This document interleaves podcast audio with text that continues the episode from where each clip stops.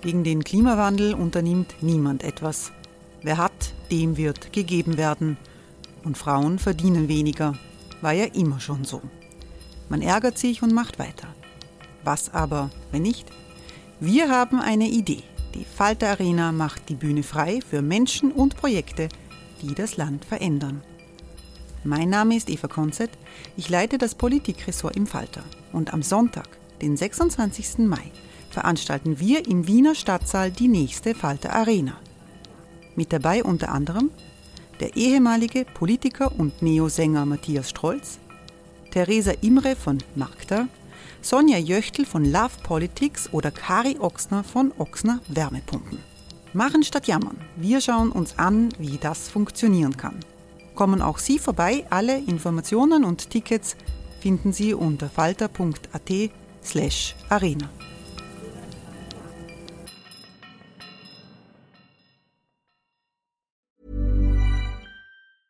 Hey, I'm Ryan Reynolds. Recently, I asked Mint Mobile's legal team if big wireless companies are allowed to raise prices due to inflation. They said yes. And then when I asked if raising prices technically violates those onerous two-year contracts, they said, "What the f*** are you talking about? You insane Hollywood ass." So to recap, we're cutting the price of Mint Unlimited from $30 a month to just $15 a month. Give it a try at mintmobile.com slash switch. $45 up front for three months plus taxes and fees. Promo rate for new customers for limited time. Unlimited more than 40 gigabytes per month. Slows. Full terms at mintmobile.com.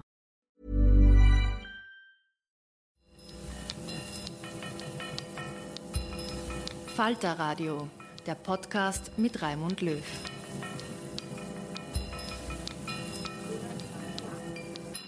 Sehr herzlich willkommen, meine Damen und Herren, zum Falterradio für Samstag, den 17.11.2018.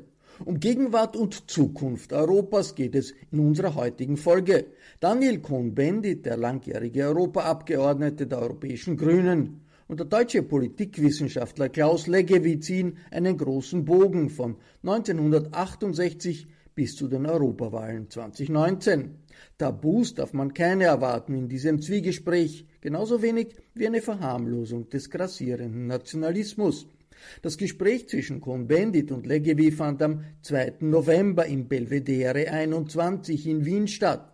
Anlass war die Jahrestagung des Netzwerks Europäischer Kulturjournale, die von dem in Wien ansässigen Online-Magazin Eurozine organisiert wurde. Lieber Danny, äh, ich freue mich, dass du in Wien bist. Ähm, zum Vorgehen heute Abend. Äh, ich werde Ihnen versuchen, ein bisschen zu motivieren, uns was über Europa äh, zu erzählen. Das wird aber kein Streitgespräch. Also das normale Format im Fernsehzeitalter ist, dass man jetzt hier einen glühenden Verfechter von Europa, der nichts auf Europa kommen lässt, hinsetzt und einen, der Europa mh, hm, ganz schlimm findet. Das machen wir nicht, sondern wir diskutieren gewissermaßen auf engstem Raum eines grundsätzlichen Einverständnisses äh, mit der Europäischen Union und äh, mit der Notwendigkeit, Europa weiterzuentwickeln.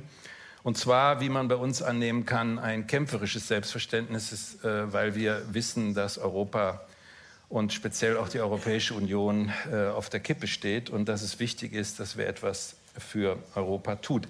Das heißt, was eigentlich unser Ziel ist an diesem Abend, ist, äh, dass Sie nach Hause gehen und das Gefühl haben, ja, äh, auch ich bin persönlich gefragt, äh, mich für Europa mehr einzusetzen, als ich das bisher vielleicht für nötig gehalten habe.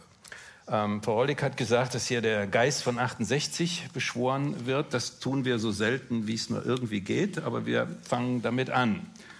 Äh, mit der Frage zum Beispiel ähm, an äh, Dani, warum eigentlich oder ob, frage ich mal neutraler, welche Rolle äh, Europa, die Europäische Union, ähm, in 1968, womit wir immer meinen, die Jahre, sagen wir mal, zwischen 1965 und 1970, 72, welche Rolle Europa eigentlich damals für dich persönlich, aber eben auch für das, was man außerparlamentarische Opposition oder Studentenrevolte genannt hat, bedeutet hat. Also merkwürdigerweise gar nicht, weil Europa für uns selbstverständlich war. Das heißt, äh, der, die Welt, in der wir groß geworden sind, war ja die Welt der sich entwickelten, äh, äh, des sich entwickelten Europas. Wir haben die Gnade der späten Geburt für uns in Anspruch genommen und alle die, die nach 45 mühselig Europa aufgebaut haben, haben uns die Möglichkeit gegeben, in dieser Öffentlichkeit uns zu bewegen. Und da in den 60er Jahren die Bewegungen äh, natürlich zusammengehalten wurden durch den Protest zum Beispiel äh, gegen den Vietnamkrieg, aber auch durch den kulturellen Protest. Äh, die, äh, dieser kulturelle Protest, der, fand, der wurde aufgenommen sowohl äh, in London als in Berlin als in Paris oder wo auch immer. Deswegen war da für uns äh, die Auseinandersetzung mit Europa politisch spielte keine Rolle, aber Europa real war die Grundlagen unserer äh, geistigen Bewegungsfreiheit. Mhm. Und wir haben natürlich in dem Zusammenhang dann die Politikerinnen und vor allen Dingen Politiker, die Europa gegründet haben, äh, sozusagen aus innenpolitischen Gründen, aus Gründen ihrer gesellschaftspolitischen Überzeugung nicht so positiv bewertet. Das heißt sozusagen mit dem Protest gegen de Gaulle, Adenauer und die Generation der Gründer aus innenpolitischen Gründen, wegen ihrer Überzeugung, dann fiel sozusagen auch die europäische Dimension ein bisschen hinten runter. Ja, ja und nein. Das hing dann damit, äh, das hängt dann davon ab, wer, wer, wer, wer war. Also äh, Kinder von äh, jüdischen Immigranten, die haben natürlich da ein anderes Verhältnis gehabt. Oder äh, Kinder von Flüchtlingen äh, oder von, wie meine Eltern, die 33 aus Deutschland geflohen sind, haben natürlich in diesem Annäherungsversuch, das da angefangen wurde, zum Beispiel Konrad Adenauer und de Gaulle, haben natürlich was mitbekommen, wie das unsere Eltern beschäftigt. Mhm. Sie konnten das nicht sagen, nee, das ist de Gaulle, das ist Adenauer, sondern es war ja für sie im Grunde genommen eine Hoffnung, eine traumatische Zeit zu überwinden. Die traumatische Zeit war ja nicht nur die, traumatisch für die Täter, hoffentlich war sie traumatisch, sondern auch für die Opfer. Ja, und die viele, Hannah Arendt hat ja immer gesagt, sie kann ja nur in Deutsch, also mit der deutschen Sprache eigentlich sich ausdrücken, auch wenn sie später Englisch äh, geschrieben hat. Aber deswegen kann man nicht so sagen, dass für uns äh, wir äh, das äh, unter subsumiert haben mit der Kritik an de Gaulle oder Andauer war alles erledigt. Also es hat mhm. eine andere emotionale Dimension mhm. gehabt. Was man vielleicht gut verstehen kann, wenn man sieht, wie viele äh, auch akademische, aber auch sonstige Flüchtlinge jetzt nach Europa kommen, zum Beispiel aus der Türkei. Dass zum Beispiel die Central European University nach Wien verlegt werden soll, hoffen wir, dass das hier gut geht, liebe Österreicher. Mit der Verlegung meine ich, äh, wie viele Wissenschaftler aus Russland äh, äh, sich nach Europa begeben. Also die Sache ist ja, hat ja auch sozusagen wieder einen aktuellen Untergrund.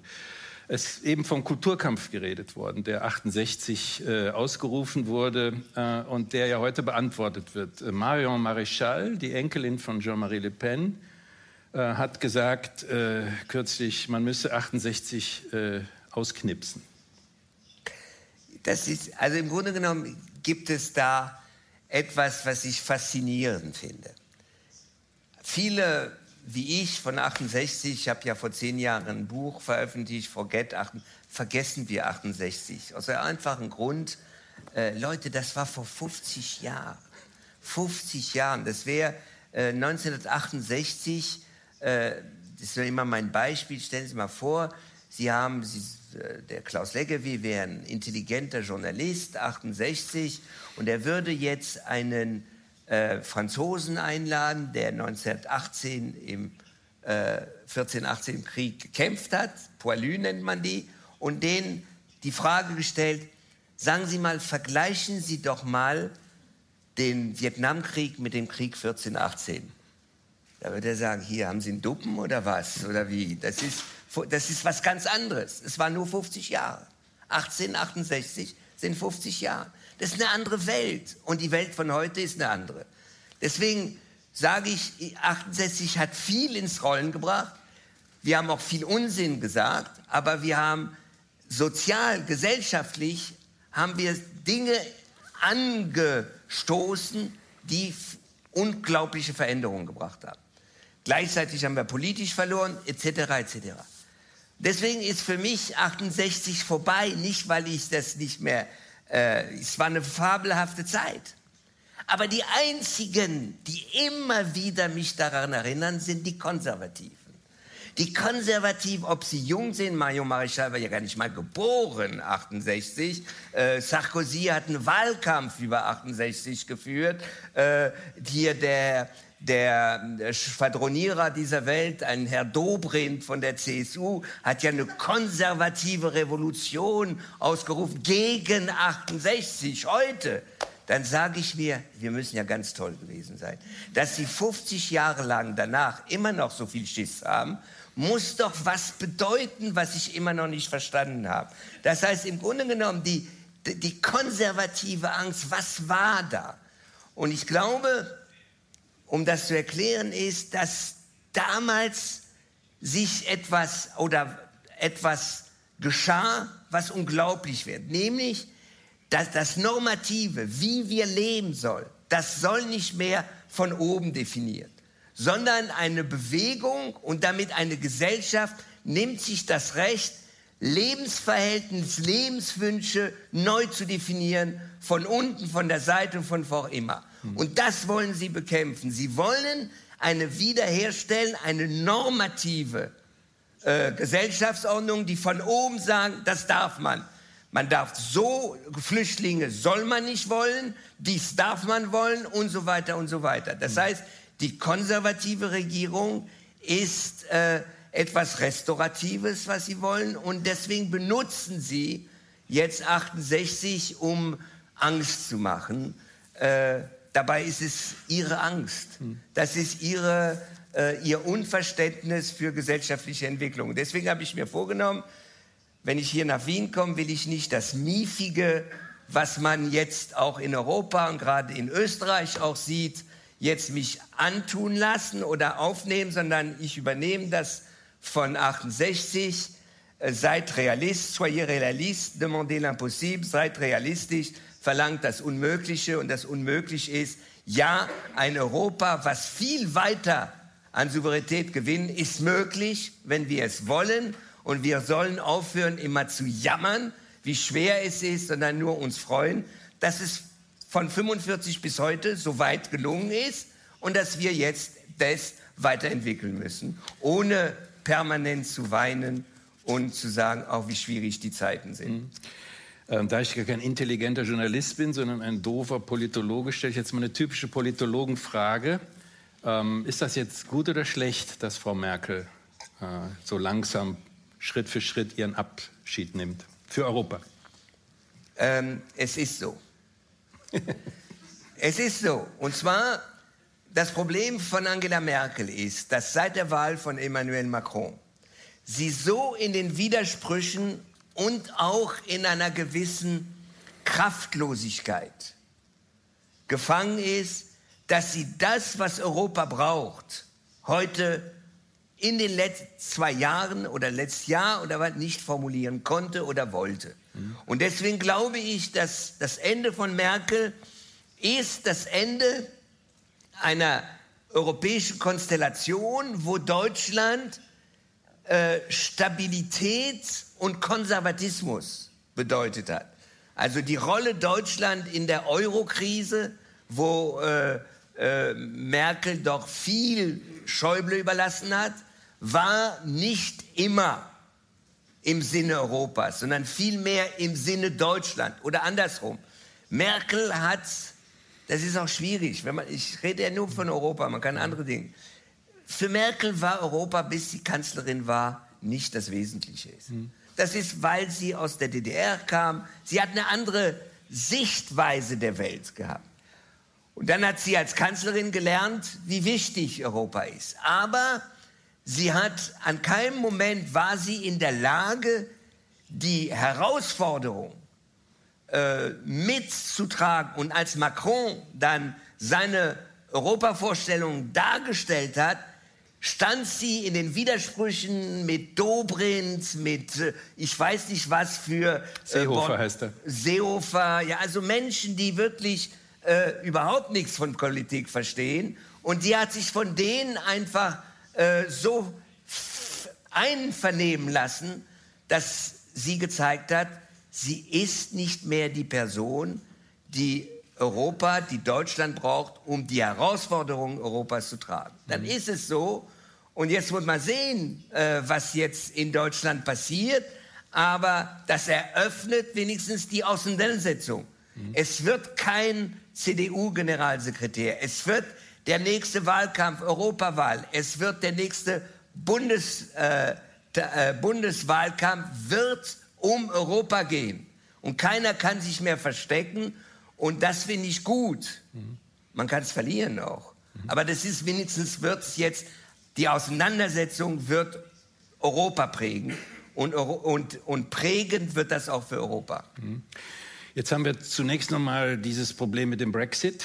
Der Brexit ist ein Beispiel dafür, was man machen kann, wenn man Volksabstimmungen für das letztgültige Mittel in der Politik hält den Leuten Fragen stellt, die eigentlich so nicht beantwortbar sind mit Ja oder Nein, äh, wo man ihnen die Konsequenzen nicht sagt, sodass jetzt tatsächlich eine immerhin demoskopisch hm, vielleicht Mehrheit, vielleicht starke Minderheit sagt, das war eigentlich ein Fehler. Jetzt ist das aber da.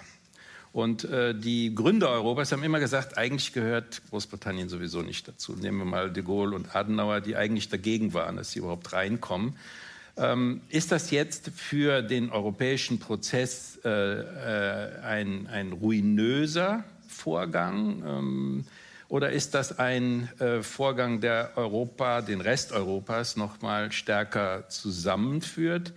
Ich habe kürzlich besucht das Haus der europäischen Geschichte, sehr empfehlenswert, in Brüssel im dortigen Regierungsviertel. Dort liegt von Rem Koolhaas aufbereitet der Acquis communautaire. Der ist ungefähr zehn Meter lang. Das sind die 80.000 Seiten des Acquis communautaire. Und die muss man jetzt gewissermaßen, wenn der Brexit erfolgt, muss man die sozusagen Seite für Seite durchgehen, was sozusagen für die Engländer raus genommen ja, wird. Vor allem ja? die Engländer müssen Seite für Seite jetzt neue Gesetze formulieren. So ist es, genau. Das ist ihr Problem. Genau. Ja. Also wie siehst du äh, jetzt, sagen wir, das soll ja nun im, im, im 29. März passieren, äh, wie siehst du die, die, die, die Problematik des Brexit?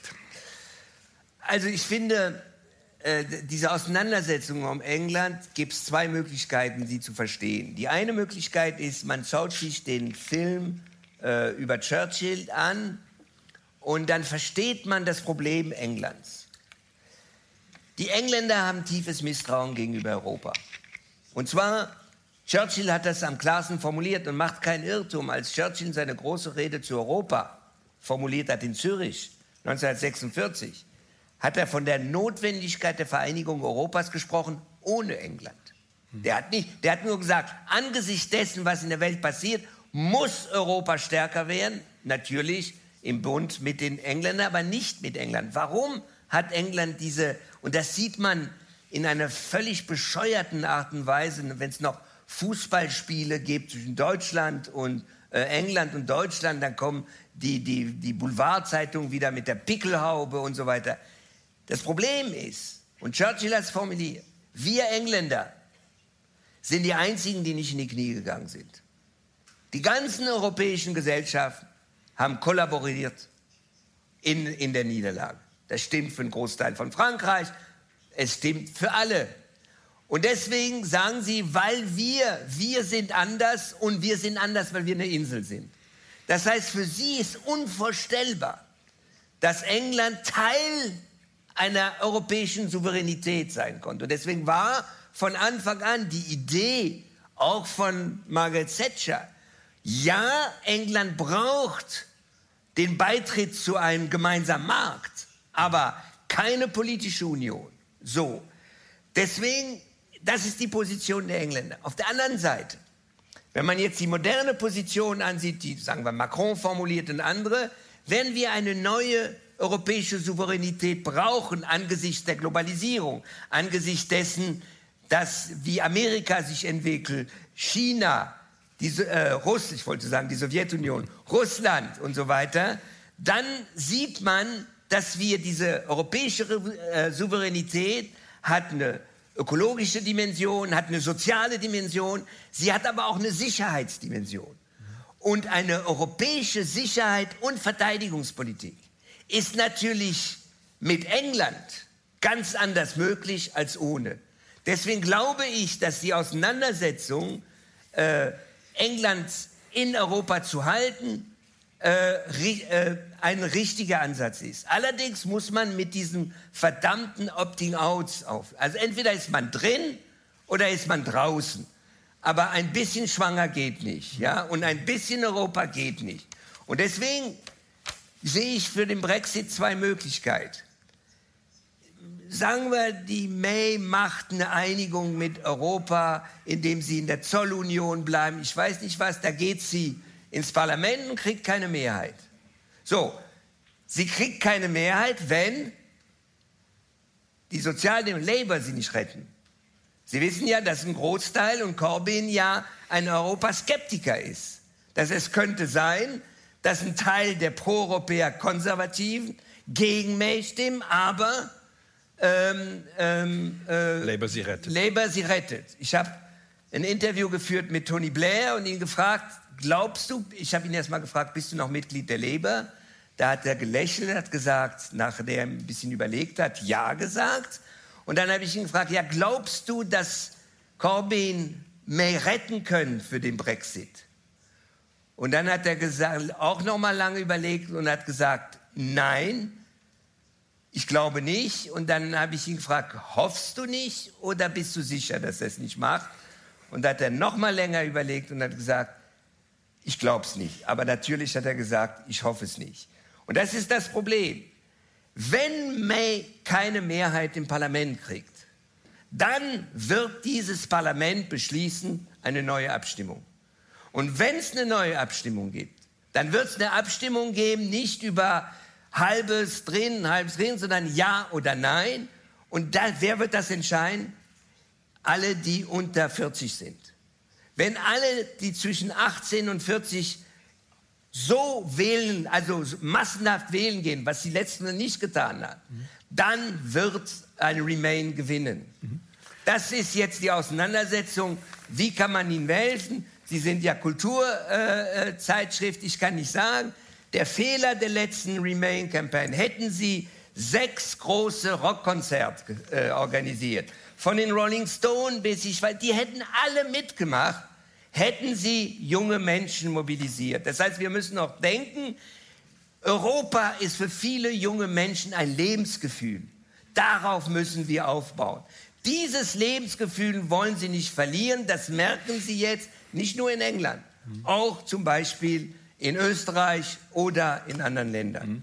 Ich glaube, wir reden hier über das grundlegende Problem, dass wir im Grunde virtuelle Mehrheiten für alles Mögliche haben, für eine vernünftige Politik, für liberale Gesellschaften, für Europa, für die Demokratie, aber dass wir die gerade angesprochene Gruppe von der, sagen wir mal, der 16- bis 40-Jährigen nur sehr, sehr schwer mobilisieren können. Das wird auch das Problem in den Vereinigten Staaten am nächsten Dienstag, Mittwoch sein, ja, ob äh, tatsächlich alle, die eigentlich gegen Trump sind, dann auch wirklich hingehen. Denn es ist ja logisch, dass die meisten Engländer jüngerer, jüngeren Alters, nicht in allen Regionen, aber in den urbanen Zentren, äh, tatsächlich gegen den Brexit äh, sind, aber nur demoskopisch.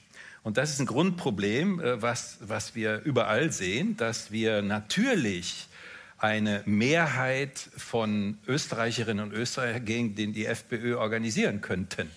Aber leider bleibt das virtuell, dass wir natürlich das ist einmal gesungen. Van der Bellen. Ja, und dann ging es nicht weiter. Ja, okay, ja, aber das ja. ist einmal gelungen. Absolut. Äh, und da wäre, das wäre genau, das war ein ganz zentraler Moment für Europa. Ja. Denn wäre die österreichische Operation, hätte die geklappt, das heißt, und wäre dann eine schwarz-grüne, wie auch immer, Regierung zustande gekommen, wäre auch der Prozess in vielen anderen Ländern nicht so weitergelaufen, wie er weitergelaufen ist. Jetzt haben die Rechten Auftrieb bekommen, weil sie sagen können, wir können uns überall äh, durchsetzen und wir sind im Grunde genommen dann in Stichwahlen, wie, wie das in Österreich war, so stark, unsere äh, Bataillone zu mobilisieren. Ähm, bist du noch Mitglied der Grünen? Ja. Sehr gut. Das betrifft ja, worauf wir später kommen werden. Er hat nicht nachgedacht, ne? Also im Unterschied zu Tony Blair hat er das. Ja, ich weiß ja, weil äh, jedes Jahr kriege ich ja einen Zettel für die Steuer, wo mir gesagt wird, wie viel ich an Mitgliederbeiträge gezahlt habe. Ja, ja. Und deswegen werde ich immer daran erinnert, dass ich noch Mitglied bin. Also Karteileiche. Nein, ich äh, diskutiere mit dem. Das ist bei mir schwierig, weil ich in Deutschland die Grünen unterstütze, auch jetzt für die Europawahl, und in Frankreich Macron und nicht die Grünen, obwohl alle Grünen meine Freunde sind. Also deswegen Ja. ist, was ich bin, ja, ist manchmal schwierig. Gut, ähm, Aber es ist normal. Gut, darüber reden wir noch am Schluss, weil Sie ja nach Hause gehen sollen und etwas für die Europawahl äh, mitnehmen wollen. Jetzt ähm, hast du gerade deine Optionen für Macron nochmal deutlich gemacht. Die ist auch äh, sozusagen schon weltbekannt, äh, dass die Vorschläge von Macron deinen Beifall finden. Ähm, Macron ist im Moment in, einer, in einem ziemlichen Tief, demoskopisch gesprochen, im Blick auf die Situation in Frankreich und so weiter und so weiter. Er gerät wieder zwischen die Mühlsteine des alten Systems in Frankreich, wo die Rechte, die Linke äh, eben alles, was im Zentrum ist, was im Grunde genommen die einzig ja, äh, vitale Kraft äh, in Frankreich ist, wo das sozusagen aufgerieben wird. Ähm, wir haben schon eben über Marion Maréchal gesprochen, wir können über Mélenchon sprechen. Das heißt, Macron ist innenpolitisch in einer schwierigen Situation und außenpolitisch fehlt ihm im Grunde genommen jetzt sichtbar, was eigentlich die ganze Zeit schon fehlte, nämlich die deutsche Partnerin oder der deutsche Partner. Ich glaube kaum, dass äh, die drei in Deutschland antretenden Spitzenkandidaten für den Parteivorsitz und dann natürlich auch für die mögliche Kanzlerschaft, das ist übrigens alles nicht mehr sicher in Deutschland, dass die CDU äh, noch stärkste Partei bleiben wird, dass die äh, den Europakurs, äh, sagen wir mal, radikal ändern würden. Das heißt, Ja, Deutschland bleibt bla, bei bla, bla, ja, bla. äh, die Situation für Macron, die wollte ich jetzt eingehen. Ähm, andere Partner, wie zum Beispiel Italien, wie zum Beispiel die Niederlande, ja, werden ja auch immer schwächer, sind ja kaum als Bündnispartner noch vorhanden. Äh, Länder wie Schweden haben es zu tun mit den Schwedendemokraten und drücken auch auf die, die Bremse. Ähm, was ist eigentlich das an dem Macronschen Programm, äh, was nicht nur ein bewegen und faszinieren kann, sondern wo man sagen kann, das muss im Grunde genommen bis zum Mai, wenn Europawahlen sind, als ein nicht nur Macronsches, sondern als ein proeuropäisches Programm sich verbreiten. Was sind die Stützpfeiler gewissermaßen dieser Vision, die er hat? Also ich glaube, dass ähm, in- viele, die heute auf der europäischen Ebene diskutieren, aber auch dann nationalen versuchen zu vermitteln, doch einiges verstanden haben. Viele haben verstanden, es gibt welche an den Rändern, die immer äh, glauben, sich davon, äh, ähm, die, die davon laufen wollen, zu glauben, wenn wir die Frage des Klimawandels ernst nehmen, dann wird, wird es national nicht gehen. Das heißt, wenn wir ein nicht in der Lage sind, eine Klimapolitik gemeinsam zu formulieren, die uns in Europäer die Möglichkeit gibt, in der Welt einen Einfluss zu haben, damit dieses Planet gerettet wird. Und der Spruch von Macron, als er als ähm, ähm, Trump gesagt hat, äh, er geht raus aus dem Pariser Abkommen, make the planet great again. Das war genau der Punkt, wo er viele fangen kann. Denn es ist ja, nehmen wir ein Beispiel. Was die Mobilität angeht, würde ich behaupten, die Schweiz hat ein wunderbares äh, Progr äh, Programm und auch umgesetzt. Einfluss Des öffentlichen auf, Personennahverkehrs. öffentlichen ja. Einfluss auf dem Weltklima 0,0000000. Jetzt höre ich mal auf und sage mal eins. Ich weiß nicht mehr, ob es da schon stimmt.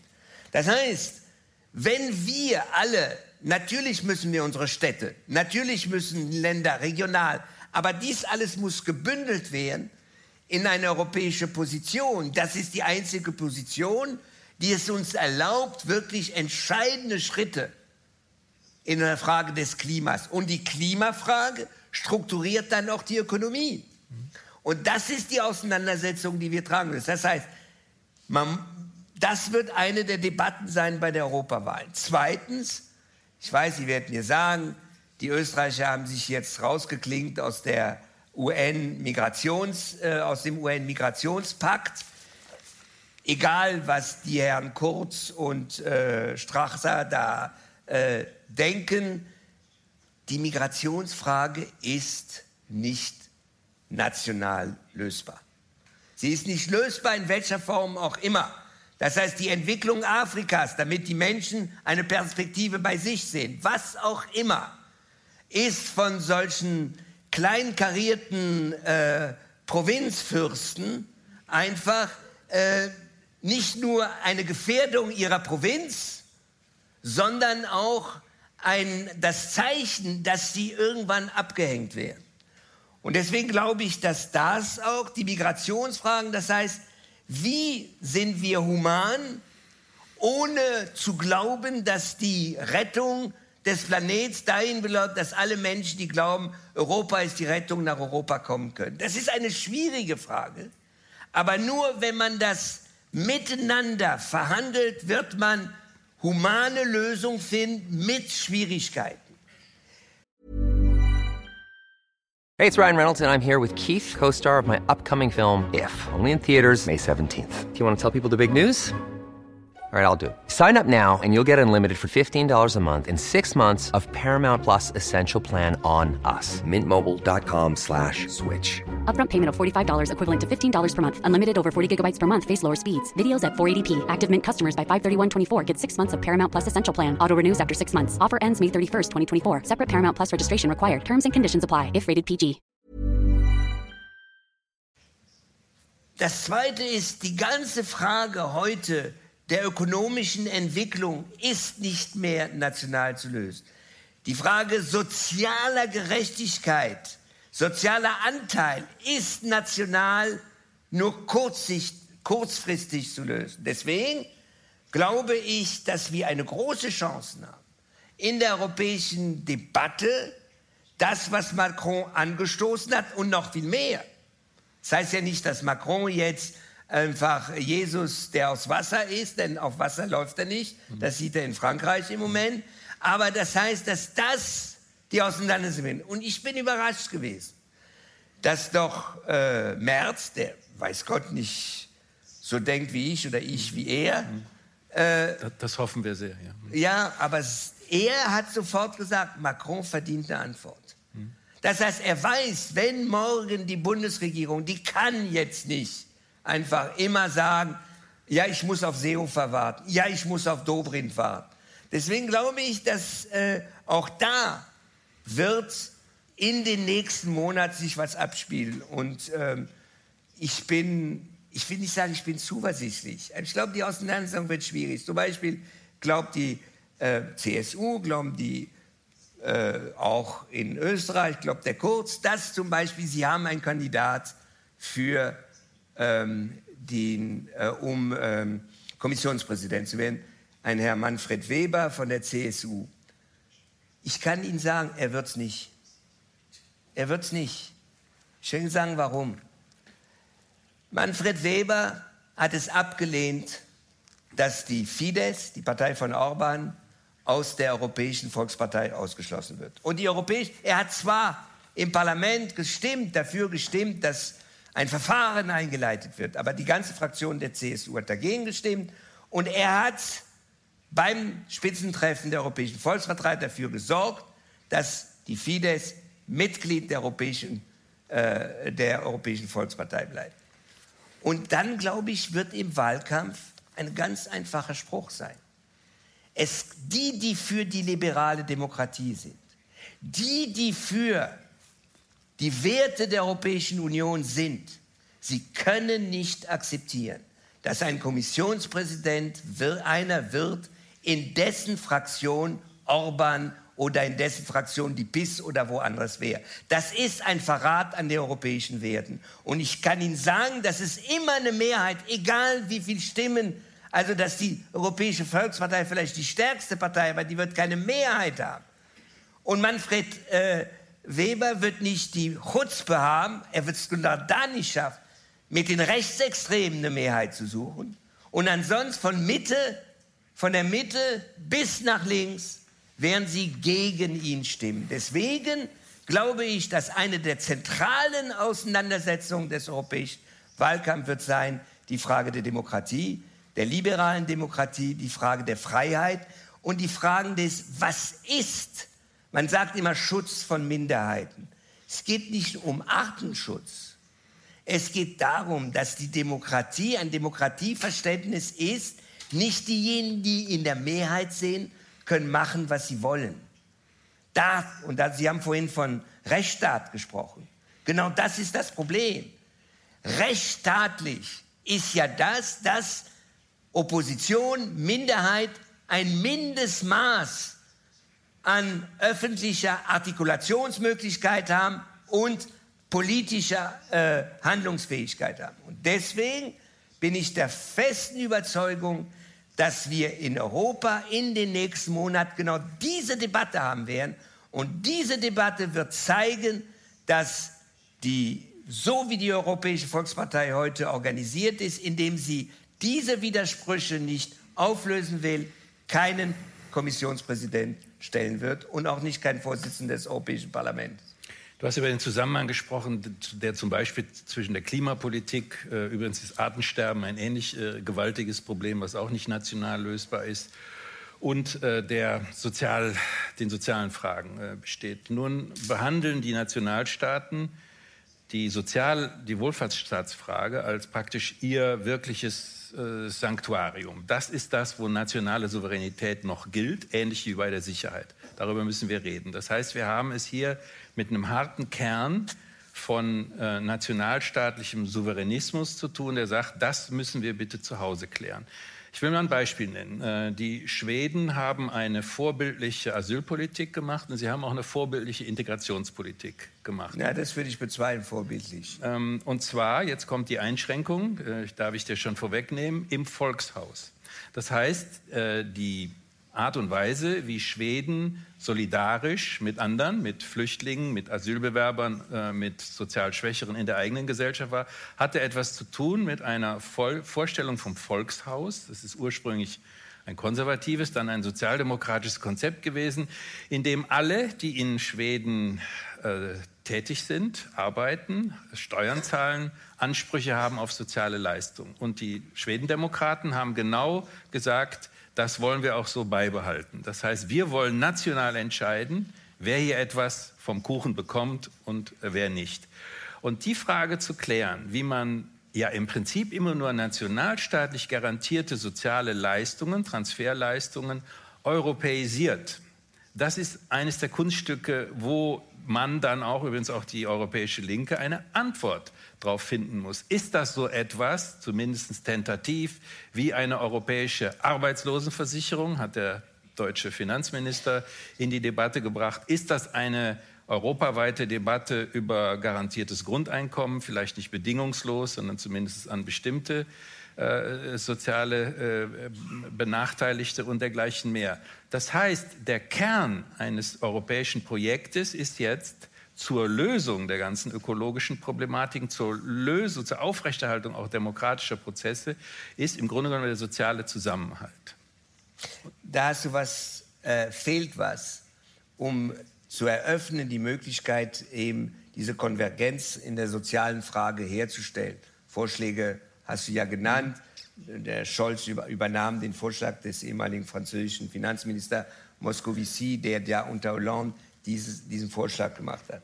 Nämlich, dass du in einem Europa mit einem gemeinsamen Markt und mit einer gemeinsamen Währung zu einer Konferenz der ganzen Steuerpolitik, vor allem der Unternehmenssteuer kommen musst. Mhm. Denn das, du kannst nicht einen gemeinsamen Markt haben mit einer gemeinsamen Währung und einer permanent sich steigernden Steuerkonkurrenz. Das heißt, die soziale Frage und die Steuerpolitik gehören zusammen, denn nur so wirst du aus, dieser, aus dem ersten Schritt einer äh, europäischen so, äh, Wirtschaftsunion eine wirkliche Sozialunion und damit auch eine Gerechtigkeitsunion. Und da müssen sich alle stark, das ist eine schwere Auseinandersetzung. Wir haben es gesehen äh, an der Frage, wie man mit Griechenland umgegangen ist. Wir sehen es jetzt mit Italien. Da kann man auch ein paar Worte dann verlieren, dass wir diese Sozialunion, Wirtschaftsunion, soziale Union, Steuerunion und Gerechtigkeitsunion mitdenken müssen. Und mit dem Begriff der, warum brauchen wir dies als Paket? Weil wir brauchen eine europäische Souveränität, um in der Lage zu sein, im Weltmaßstab die Auseinandersetzungen auszutragen, zum Beispiel jetzt in der ganzen Frage des Handelns und so weiter oder äh, äh, der ganzen Auseinandersetzung, die wir haben jetzt mit China oder mit Russland oder mit den Vereinigten Staaten. Das heißt, zum ersten Mal werden wir in der Lage, und das ist jetzt die Frage, wie gut die politisch handelnden Personen sind oder nicht, werden wir in der Lage sein, den Menschen in Europa zu sagen, es gibt einen Zusammenhang. Ihr lieben Deutsch, euer Wohlstand hängt davon ab, ob dieses Europa zusammenhält. Denn wenn dieses Europa zusammenbricht, ist der ganze, dieses Exportland Deutschland zu 65 Prozent kastriert. Und kastriert lebt man schlechter. Und deswegen, aber wenn man dieses Europa als Zusammenhang behalten will, muss man die Frage von Steuerkonvergenz, von Gerechtigkeit und so weiter mitdenken. Und das wird die Auseinandersetzung in den nächsten Jahren. Genau, die äh, Auseinandersetzung geht darum, wie wir sozusagen die nationalstaatlichen Heiligtümer, also die Sicherheit, die soziale Sicherheit, äh, die Steuereinnahmen, wie wir das vergemeinschaften. Da sind bei den meisten, die über Europa nachdenken, die größten Hemmungen, die größten Tabus, die größten Rücksichtnahmen, die größte Angst, dass man etwas aus der Hand gibt. Ja? Und so wie du es erklärt hast, kann man es mit einem Nutzenargument erklären. Ein Solidarargument ist auch nicht schlecht, wenn man sagt, äh, wir, wir, haben auch mit äh, Griechenland und mit äh, Süditalien und mit Spanien und mit Portugal haben wir nicht nur eine Kosten-Nutzen-Relation, sondern wir haben auch Verpflichtungen für Solidarität äh, in Europa, steht in Artikel 2 äh, des EU-Vertrages äh, drin. Also das wird die große Auseinandersetzung sein. Ja, das, aber man kann, man, kann, man, man kann Sachen zeigen. Ich möchte an Italien im Moment sagen. Mhm. Da habt ihr auch naseweiß.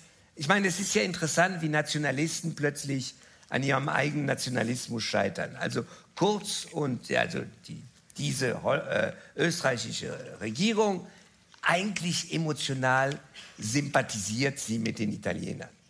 Und das mit den Flüchtlingen finden sie ganz toll. Nur jetzt kommt die Frage des Haushalts und des Euros. Und dann weiß natürlich Herr Kurz, wenn die Italiener das so weitermachen, dann wer, wer wird mitbezahlen? Österreich.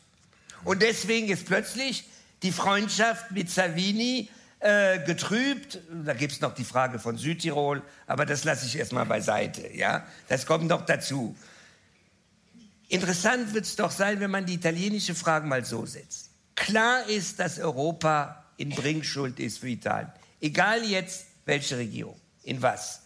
Wir haben jahrelang die Italiener alleingelassen in der Flüchtlingsfrage. Das stimmt. Flüchtlinge kommen an und die europäischen Staaten Inklusive Frankreich? Inklusive Frankreich haben immer gesagt, das ist euer Problem, Dublin, Dublin, Dublin. Und die Italiener haben gesagt, das verstehen wir nicht, die Flüchtlinge kommen nicht in Dublin an, sondern die kommen in Palermo an. Und wir, der, und das immer, und wir haben uns kalt und also die Mehrheit weggeguckt, welches Problem es gibt, immer wieder mehr äh, Flüchtlinge aufzunehmen und dann die Italiener sollen entscheiden, äh, wer bleiben kann oder nicht. Die Entscheidung fällt schwierig, dann gibt es immer mehr Menschen, die in Italien arbeiten, aber nicht legal sind und so weiter und so weiter. Das hat, ist einer der Gründe, es gibt noch mehrere Gründe, die die Italiener selber produziert haben, dass diese Gesellschaft so ins Rutschen gekommen ist. Jetzt haben wir ein Problem mit der Frage, weil natürlich gehört Italien zu den Ländern, die viel für Europa getan haben. Gründungsmitglied. Gründungsmitglied, auch äh, im Denken. Spinelli. Ja, die, ja, Spinelli und so weiter. Und deswegen finde ich, müsste man eine intelligente Art und Weise sagen, es ist falsch, was ihr jetzt macht, aber wir sind bereit, euch eine Übergangslösung zu erlauben, damit ihr versteht, was da falsch ist. Und äh, ja, man muss versuchen, auch den Menschen in Italien jetzt äh, die Augen zu öffnen, dass sie jetzt auf einem ganz gefährlichen Trip sind. Aber dazu braucht man Zeit. Und das ist eine, diese schwarze Pädagogik, die jetzt viele europäische Staaten mit Italien machen wollen, ist falsch. Das heißt, man muss nicht sagen, ja, Sie haben recht, sondern man muss sagen, okay, wie, welche Dynamik kann man in Italien mit anstoßen, damit das nicht ganz den Bach runtergeht? Das ist eine schwierige Frage. Da gehört politische Intelligenz dazu und nicht Rechthaberei. Ich meine, das ganze europäische Projekt hat eine Schwäche. Die Schwäche ist, und das hat man während der Irland-Krise gesehen, äh, Griechenland-Krise. Die meisten europäischen Staaten denken, wir sind proeuropäisch oder die Mehrheit, aber die Deutschen sagen, wir wollen deutsches Europa. Also nicht, dass die Deutschen dominieren, aber so wie die deutsche Wirtschaft, die Gesellschaft funktioniert, muss eigentlich Europa funktionieren, das wäre prima. Die Holländer sagen, so wie Holland produziert, wunderbar, Europa soll holländisch sein.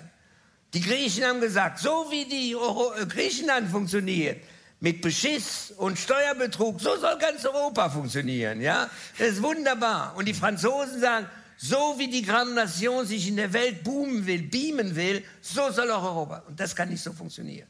Das heißt, was ist das Gemein, das Neue, was wir gemeinsam erarbeitet haben, ist ja viel getan worden, und entwickeln müssen, das steht jetzt zur Debatte, damit dieses die, diese nationale Sicht einer europäischen Notwendigkeit einfach überwunden werden kann.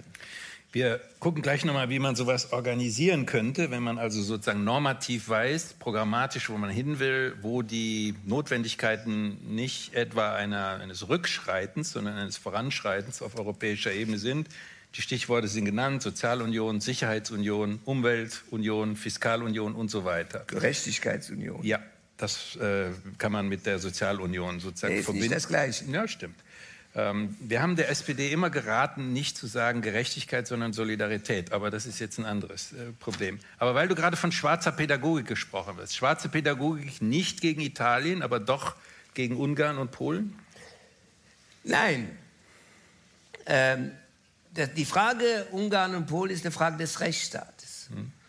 Äh, wenn Italien ähm, oder die Schwierigkeit für Italien ist ja so, dass die Schulden, die 2,4 Prozent, die sie jetzt anpeilen, unter der 3-Prozent-Grenze ist. Dass aber die angesammelten Schulden von 130 Prozent mhm. dies vergrößert. Und das ist zu schwer. Das ist komplex.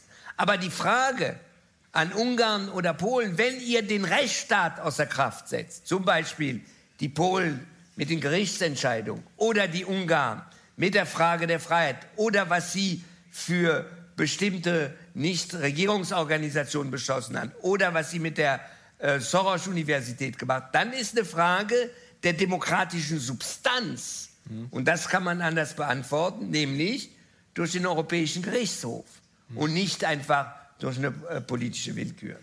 Wir müssen uns darüber unterhalten, wie man einen Prozess organisiert, der von jetzt an noch äh, sechs Monate ist. Das heißt, die Europawahl findet Ende Mai statt. Äh, wir haben in Deutschland noch mal Pause.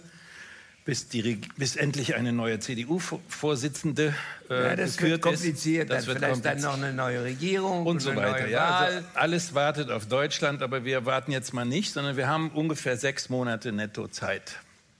Ähm, jetzt haben wir den Aufmarsch diverser Parteiungen äh, in allen Nationalstaaten. Wir haben keine transnationale Liste wie von uns. Das hat Weber verhindert? Das, was un unseren Vorschlag, schmählicherweise, äh, deinen vor allen Dingen.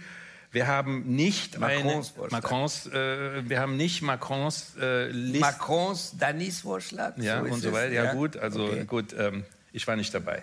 Ähm, aber ich. Wir haben diese. das ist den Leuten schon klar geworden. Ja. Ähm, Aber man muss allen Leuten immer alles sagen. Ja. Ähm, wir haben äh, also Spitzenkandidaten noch und nöcher, jetzt auf der nationalen Ebene. Das wird für das Projekt, worüber wir sprechen, relativ suboptimal sein, sagen wir es mal so. Das heißt, wie kriegt man es jetzt hin, dass man bis Mai eine europäische Bewegung kreiert, die tatsächlich über die Grenzen hinweg die von uns gerade nur kursorisch behandelten Zielsetzungen verfolgt, die wirklich ein europäisches Projekt äh, verfolgt, die also nicht nationale Wahlschlachten und Auseinandersetzungen in Österreich, in Dänemark, in Deutschland sozusagen europäisiert, pseudo-europäisiert, sondern die tatsächlich so etwas schafft wie einen europäischen Resonanzraum, eine europäische Öffentlichkeit, etwas wie die europäische Demokratie auch schafft. Also das ist ja das Problem, warum diese, das Scheitern der transnationalen Listen, also der Zwang, als ein Teil der europäischen Abgeordneten auf eine gemeinsame Liste in ganz Europa gewählt werden, hätte uns dazu gebracht, ja, alle zu zwingen, europäische Debatten zu führen. Aber das kann man machen. Man kann das machen, indem also die Rechten, äh, Bannon versucht das ja, die populistische Rechte jetzt zusammenzubringen. Und wir müssen im Grunde genommen eine Anti-Bannon-Zentrifugale äh, äh, schaffen. Das sei eine Kraft, die überall hingeht in ganz Europa und erklärt, ja, dass es gibt viele Divergenzen, wie man innerhalb eines liberalen demokratischen äh, Raum, in einem liberalen demokratischen Raum, äh, wie man Politik machen kann. Aber entscheidend ist, wie man in der Lage ist, diesen liberalen demokratischen Raum zu verteidigen, damit wir dann uns streiten können, wie man Politik macht. Das steht zur Debatte und das will mal das Beispiel Österreich geben. Also in Österreich haben wir jetzt klare Verhältnisse mit dieser Regierung.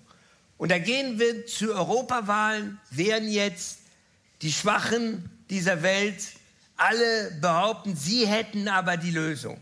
Die Sozialdemokraten, die Grünen, Abspaltung 2, Abspaltung 1, die Neos, Liberalen und so weiter. Und im Grunde genommen aber denken die alle, wir müssen diese Idee einer liberalen Gesellschaftsordnung verteidigen. Und deswegen schlage ich vor, also nicht ich, dass man eigentlich die Sozialdemokraten, die Grünen, die Liberalen, Grünen Spaltung 1, Spaltung 2, überlegen sollten, ob sie nicht eine gemeinsame Plattform machen. Eine Plattform, wo sie sagen, wir wollen Europa als liberale Gesellschaftsordnung. Und die sollen gemeinsam eine Liste machen für diese Auseinandersetzung, weil sie allein gegenüber der Wucht, der falschen Argument, der verlogenen Argument von den Konservativen und von den Rechtspopulisten nicht die Kraft haben werden. Aber gemeinsam werden sie in der Lage zu sagen, wir sind und wir haben die Lehren aus den 30er Jahren gezogen. Die Lehren, dass die Linken, die Sozialdemokraten, die Kommunisten, die Liberalen immer geglaubt haben, sie können einzeln diesen rechten Wahn Widerstand leisten. Und das haben sie nicht gekonnt. Mhm. Und ich glaube, wenn sie sich zusammentun, dann geben sie wieder Hoffnung in der österreichischen Gesellschaft.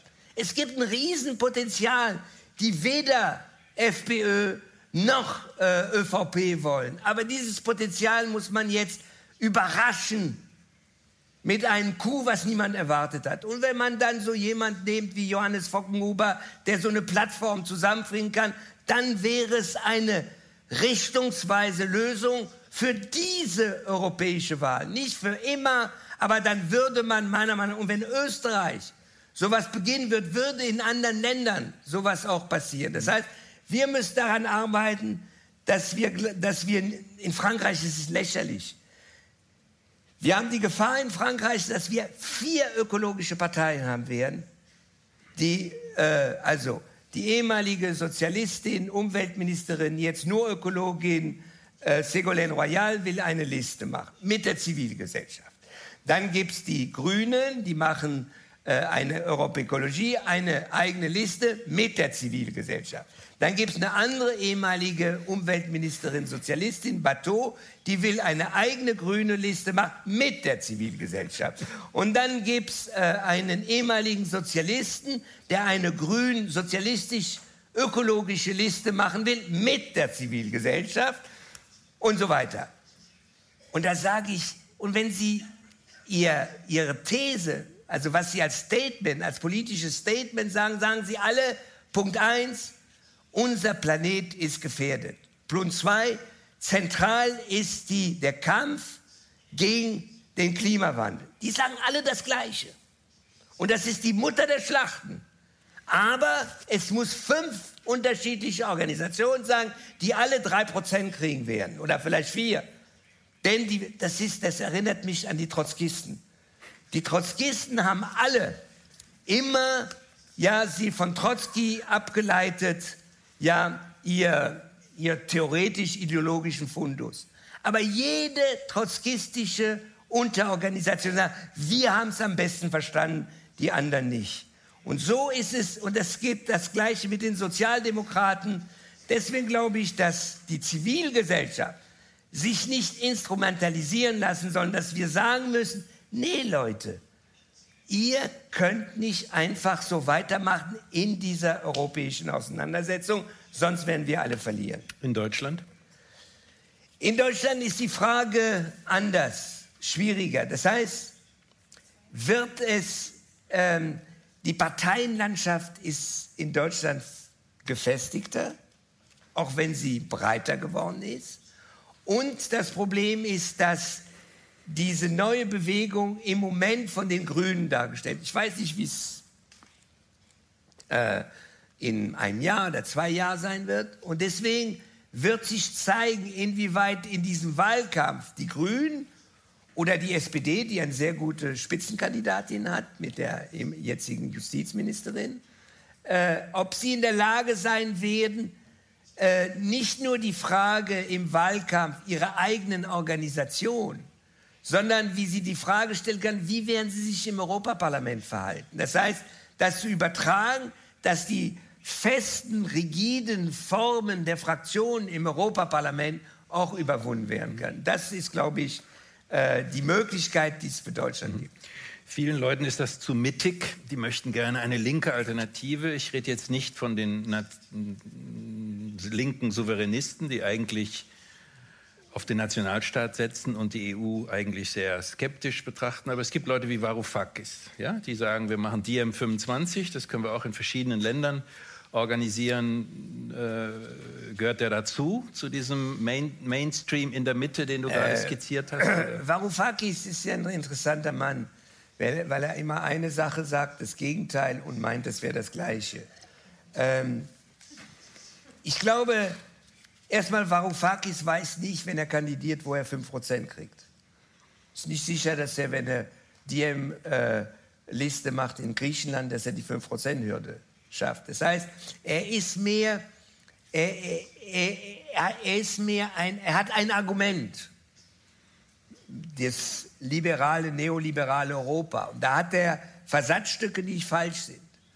Ich glaube nicht, dass diese Linke, die weiß genau, dass wenn sie ein anderes Europa wollen, dann muss das von der Mitte bis zu ihnen gehen. Sie werden auch wenn sie 5% schafft, werden sie nicht den Kern einer, eines Gegengewichts sein. Und deswegen glaube ich, natürlich gehört Varoufakis dazu, wenn er dazugehören will.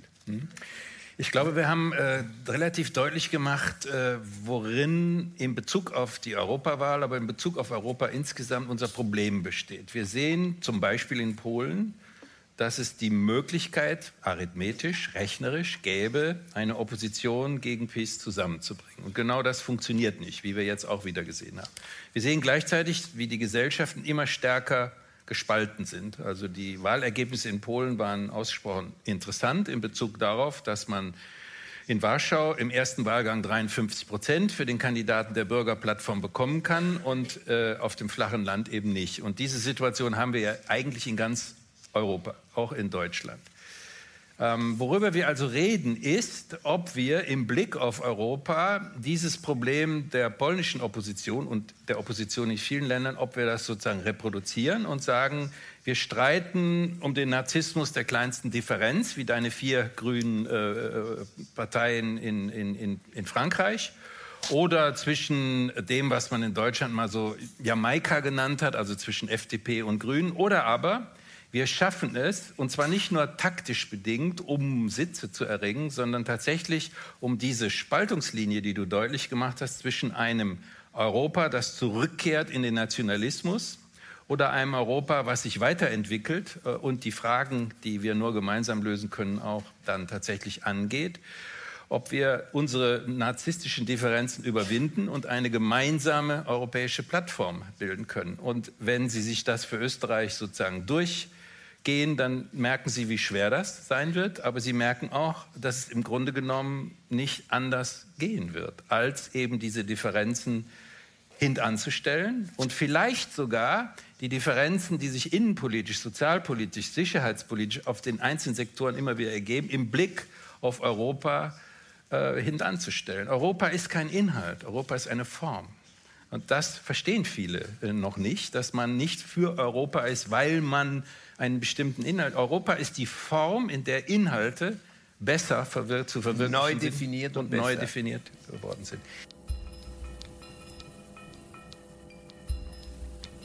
Sie hörten den deutschen Politikwissenschaftler Klaus Leggevi im Gespräch mit dem europäischen Grünpolitiker Daniel Cohn-Bendit. Die Diskussion vom 2. November fand im 21er Haus in Wien statt. In einem zweiten Teil gab es hochinteressante Fragen an die Diskutanten aus dem Publikum, die wir ebenfalls online stellen.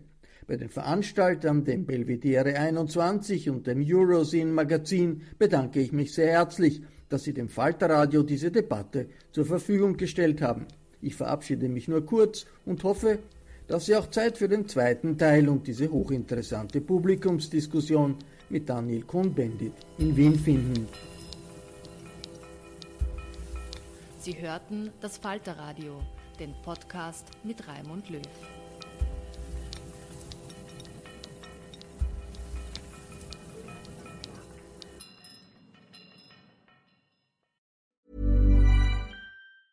Planning for your next trip?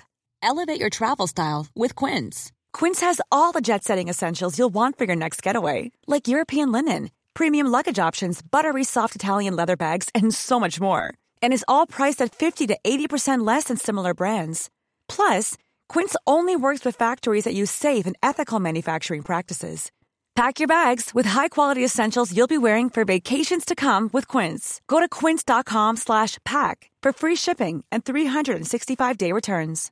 Imagine the softest sheets you've ever felt. Now imagine them getting even softer over time. That's what you'll feel with Bowl and Branch's organic cotton sheets. In a recent customer survey, 96% replied that Bowl and Branch sheets get softer with every wash. Start getting your best night's sleep in these sheets that get softer and softer for years to come. Try their sheets with a 30-night guarantee. Plus, get 15% off your first order at bowlandbranch.com. Code BUTTERY. Exclusions apply. See site for details.